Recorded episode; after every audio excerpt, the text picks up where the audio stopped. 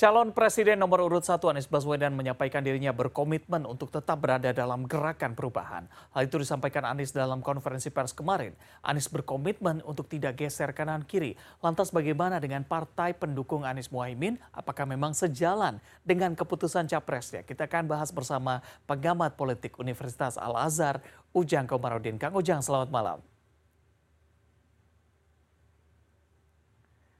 Kang Ujang, kemarin Anies mengatakan Selamat bahwa... malam Bang Reza, Assalamualaikum. Waalaikumsalam warahmatullah. Kang Ujang, kemarin Anies mengatakan bahwa tidak akan bergeser kanan kiri. Tanggapan Anda seperti apa? Ya justru bagus dong. Hmm. Uh, politisi itu kan harus konsisten, harus menjaga marwahnya, harus menjaga konsistensinya, sehingga memang politisi itu berkarakter, bermoral selama ini kan uh, politisi uh, dinilai oleh publik, dinilai oleh masyarakat bahwa ya apa banyak yang tidak konsisten, banyak yang tidak menepati janji, sehingga ya apa namanya masyarakat uh, sangat menilai sesuatu yang buruk ke politisi. Hmm. Oleh karena itu untuk memperbaiki citra politisi, sejatinya tadi kubu yang kalah gitu ya, atau capres-cawapres yang kalah punya karakter untuk tidak tengok kanan tidak tengok kiri agar tidak tergoda gitu masuk wilayah kekuasaan. Karena begini dalam konteks jiwa kenegarawanan itu dalam konteks pengabdian kepada negara tidak harus berkuasa menjadi oposan menjadi oposisi menjadi pihak yang mengkritisi pemerintah sama mulianya dengan uh, yang memiliki kekuasaan itu. Jadi saya melihat apa yang dinyatakan oleh Pak Anies ya menurut saya sesuatu yang bagus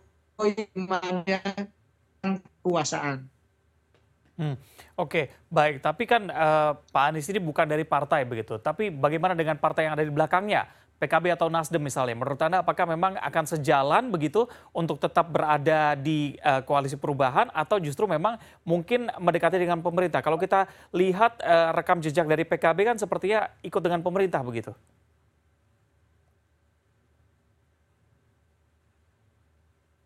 Ya kalau kita bicara Nasdem ya sebagai pengusung utama dari Pak Anies gitu ya. Secara personal Pak Anies bukanlah kader Partai Nasdem, tetapi diusung oleh Partai Nasdem.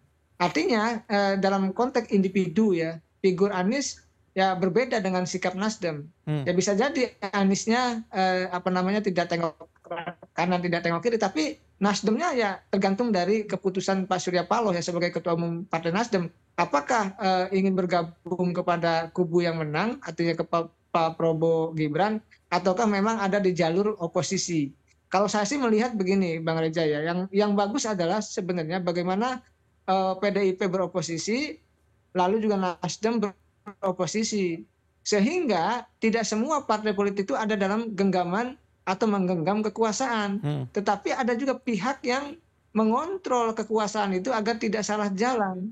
Agar apa? Agar uh, negara ini terjadi uh, demokratisasi yang sehat. Artinya ada check and balances dalam konteks bernegara.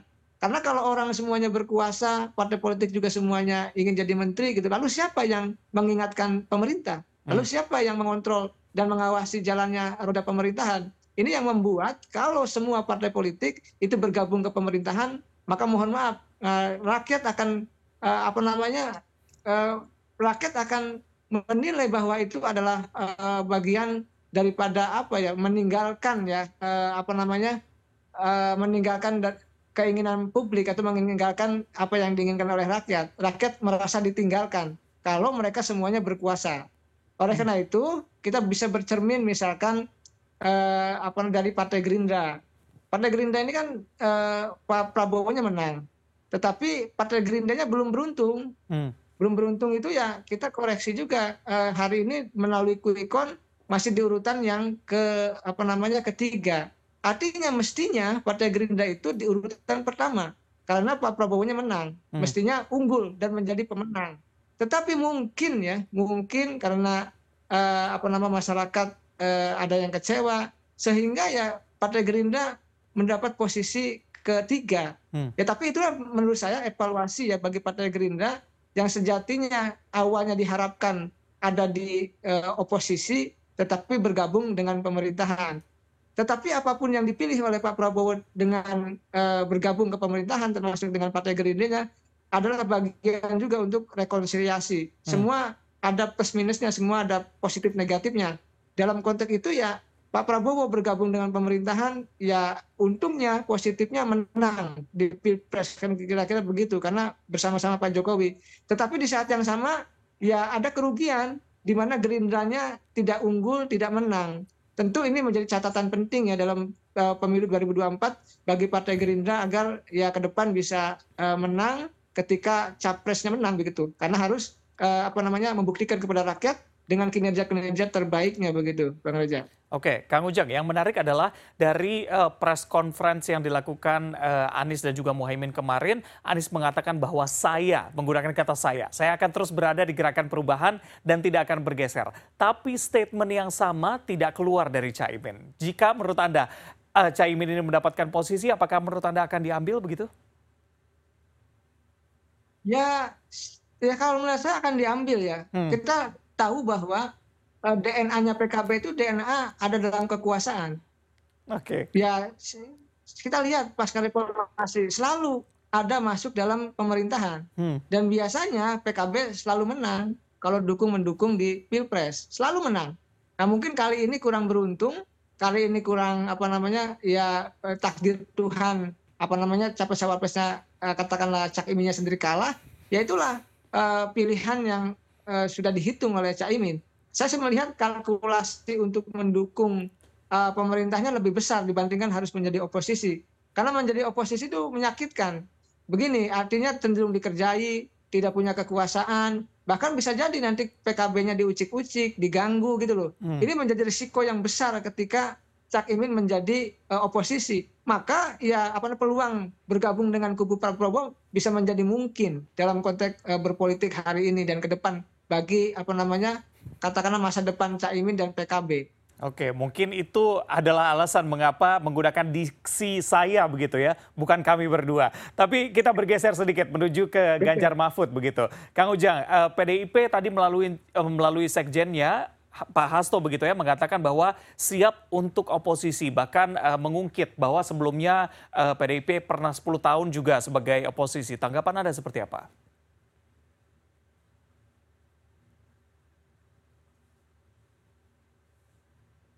Kang Sesuatu yang bagus ya. ya. Hmm.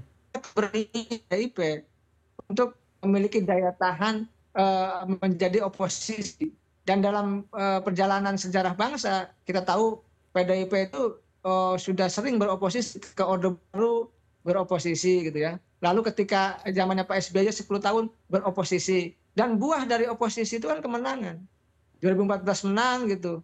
Uh, karena uh, perlawanan terhadap uh, pemerintah SBY ketika itulah. Artinya PDIP mendapatkan dukungan kepercayaan dari publik melalui pemilu sehingga bisa menjadi partai pemenang. Nah, oleh karena itu saya melihat tadi apa yang disampaikan oleh Pak Hasto ingin memilih jalan ya menjadi oposisi ini positif dalam konteks menjaga apa keseimbangan kekuasaan. Jadi jangan sampai juga misalkan PDIP-nya bergabung dengan Gerindra atau bergabung dengan pemerintahan uh, Prabowo Gibran, lalu siapa yang akan beroposisi? Lalu rakyat berharap ke, ke, kepada siapa? Hmm.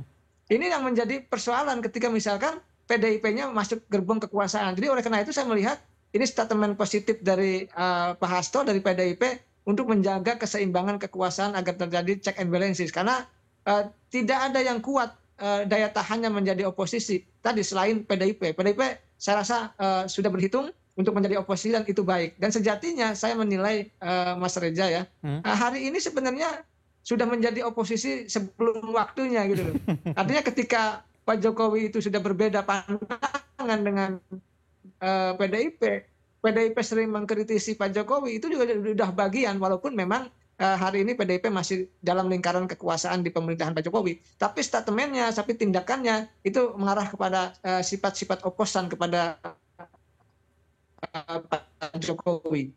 Oke, sambil berlatih menjadi oposisi kembali begitu ya, mengingat bagaimana uh, 10 tahun sebelumnya 2004 sampai dengan 2014 begitu.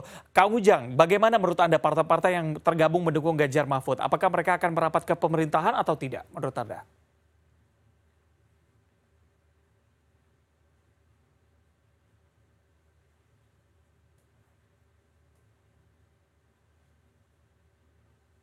Bisa diulangi lagi, Bang Reza? Kang Ujang, iya kita lihat bagaimana uh, menurut Anda partai-partai pendukung yang tergabung mendukung Ganjar Mahfud, apakah mereka akan merapat ke pemerintahan atau justru tergabung juga uh, membentuk oposisi begitu? Ya, kalau kita bicara soal uh, tadi ya 01, 03 lah katakanlah yang kalah, mestinya sih konsisten untuk bisa uh, membangun koalisi yang kuat kan begini eh, rumusnya. Kita ini membutuhkan uh, pemerintahan yang kuat. Artinya pemerintahan Pak Prabowo Gibran itu harus kuat. Tetapi di saat yang sama kita membutuhkan oposisi yang kuat dan tangguh gitu loh. Oleh karena itu ya sejatinya bagi yang menang silahkanlah mengatur pemerintahan begitu ke depan. Tetapi di saat yang sama juga bagaimana sebenarnya yang kalah mestinya membangun sebuah koalisi yang kuat dan apa namanya uh, apa namanya memiliki daya tahan yang yang tangguh. Karena bagaimanapun menjadi oposisi itu sebuah penderitaan ya pasti akan dikerjai gitu. Uh, apa namanya persoalan-persoalan kasus-kasusnya dan lain sebagainya. Oleh karena itu apakah partai-partai uh, yang kalah itu punya daya tahan untuk apa menghadapi gempuran-gempuran dari katakanlah pemerintah nanti? Oleh karena itu kita tunggu saja.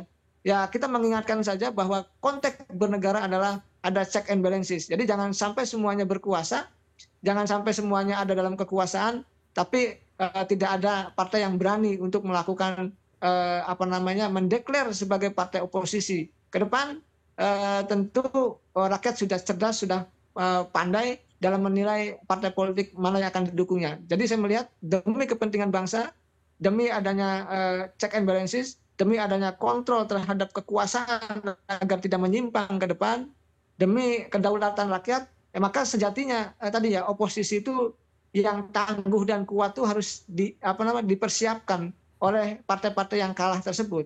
Jadi saya katakan eh, jiwa negarawan itu bukan hanya bagi mereka yang berkuasa, tetapi menjadi oposan juga sama mulianya dengan eh, mereka yang memiliki kekuasaan itu. Jadi ketika memilih jalan sunyi eh, menjadi oposan, menjadi oposisi adalah eh, tadi pembelaan terhadap demokrasi, pembelaan terhadap rakyat, eh, mengkritisi dan mengontrol pemerintahan adalah bagian tugas-tugas mulia dan bagian daripada apa namanya untuk membangun demokrasi yang sehat. Oke, jadi kata kuncinya di situ adalah check and balances harus ada supaya rakyat tidak merasa ditinggalkan. Terima kasih Ujang Komarudin, pengamat politik dari Universitas Al-Azhar. Selamat malam.